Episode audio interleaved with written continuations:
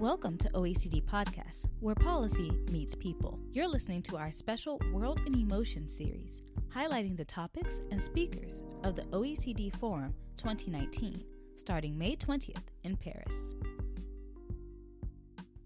Hi, I'm Clara Young. I'm in the studio with Anthony Gooch, who's the director of OECD's Public Affairs and Communications. He's also the director of OECD Forum. Now in its 20th year, the Forum is OECD's annual Think Fest, bringing together public figures, academics, corporate leaders, and a whole host of people working to shape better policies and better lives. This year's key topics digitalization, international cooperation, the future of work, and what Anthony and I'll be talking about today trust and why we need a new societal contract. So, thank you for coming in to talk to me. Thank you very much for the invitation. A question I've been asking a lot lately is this. The OECD released a report recently called Risks That Matter, which are the results of a survey of 22,000 people in 21 OECD countries carried out last year. To me, the most startling finding is that more than half of the people feel they don't get their fair share of social benefits given the amount of taxes they pay, and that this is true even in countries that have a comparatively high level of income redistribution and social benefits. So there's a massive perception problem. What's going on with the communications there? I think this is human nature.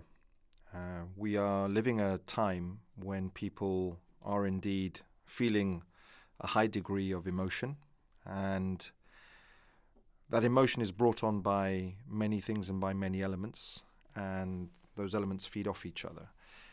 I would say that probably the thing that stands out most to me is that people feel and look at themselves and their position relative to that of others. And so they're not looking at things necessarily in pure objective terms, as we're used to in organizations like the OECD they're thinking about their lived experience and their lived experience relative to that of other people. And so, whilst uh, certain objective facts may point in certain directions, when people look at their lived experience and they compare it to that of others, that's, I think, when uh, they can feel unhappy, concerned, and become emotional in a, in a negative sense. So it's a question of relative deprivation that can prevail and can be more important uh, than an objective fact that you can throw at someone. It's funny that you talk about lived experience because the OECD is traditionally not so good at that kind of thing. We're an organization of facts and figures, but not really so much emotion, which you've just been talking about.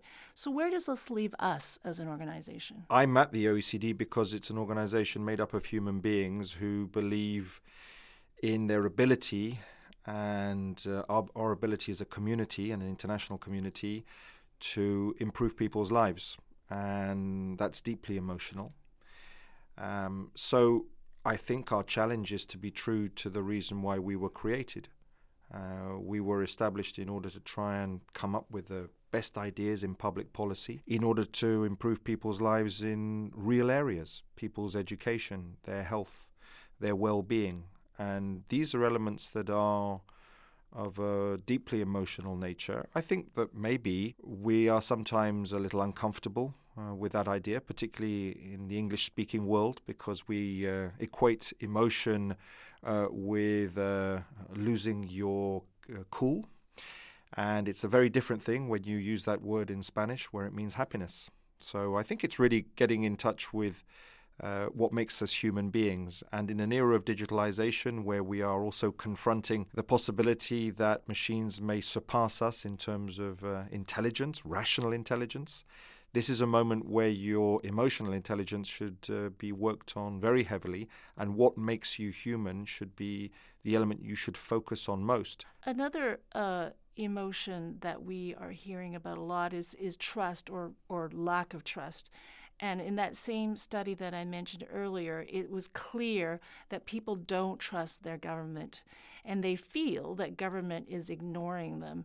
So, how is this uh, playing out politically? What we don't know is how much people trusted their government before.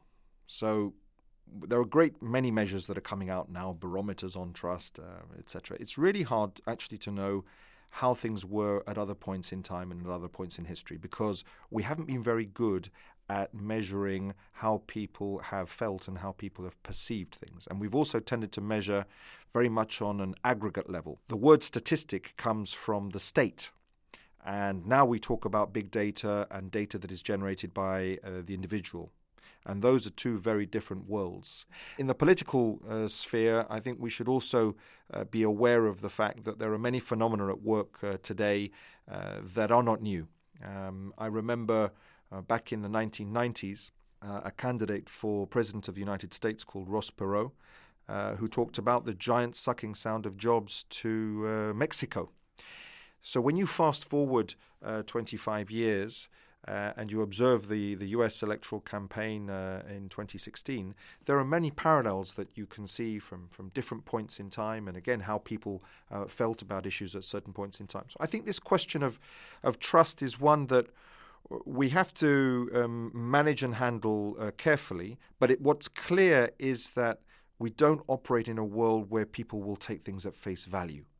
Not only that, but we also operate in a world where today the potential for those who wish to manipulate things in a certain direction may never have been better because the more negatively emotional environment is, the less reasonable and sanguine people are, the less they're keen to listen to points of view that may not go with them. And that's exacerbated by these filter bubbles on social media. Uh, fake news is something that we've been struggling with, and it poses an especial threat to the democratic process. How do we deal with it from a communications perspective? So, fake news as a phenomenon is indeed nothing new. Uh, it has been with us since time immemorial. You can go back to the 10th and 11th centuries and English monarchs uh, who uh, you could very readily uh, level the accusation uh, uh, at. the difference that we're confronting today is one of speed and amplification.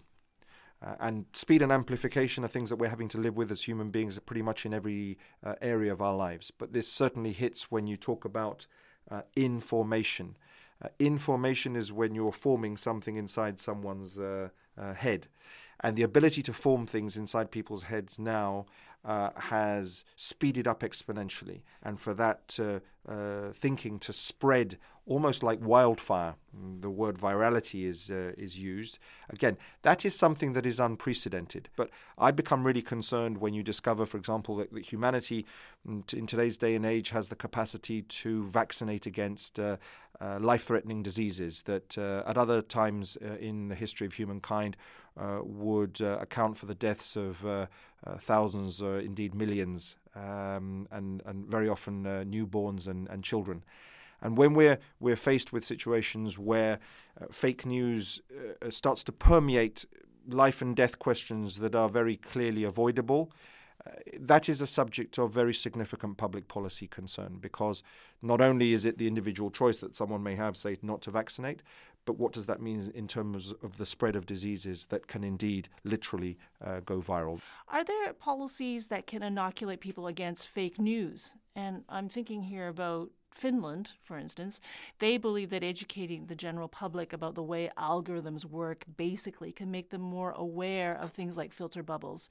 And they're betting that people who basically understand the technology won't be as easily manipulated. I think that it's difficult to imagine that you can necessarily inoculate. Uh, in the same way that you could, for example, against a, a known um, disease. Uh, when you enter into the, the realm of, of judgment, value judgment, opinion, uh, at that point, the if you like, the border between uh, uh what is uh, the truth and what isn't the truth is a lot more difficult to grasp. We can provide statistics and information and data in order to demonstrate, for example, that on aggregate, migratory flows are very beneficial uh, to most countries. Indeed, that's what the OECD does. But that doesn't take anything away from the fact that if someone is living in a particular area, region, postcode, street, uh, they actually may be living an experience which is of a different nature and that doesn't go together uh, with what we have argued at another level. You've heard the expression, you know, there are lies, damn lies, and statistics. Um, so it doesn't make it easy for uh, organizations like ours that are based on evidence. What it does do uh, is certainly put a responsibility on us, for example, in terms of seeking to uh, educate and make people aware of dangers. I think that uh, again, there are many, many examples where over time society has evolved a great deal. Uh, there was a time when people didn't wear seatbelts. The idea that people would wear a seatbelt in a car was an infringement of their civil liberties.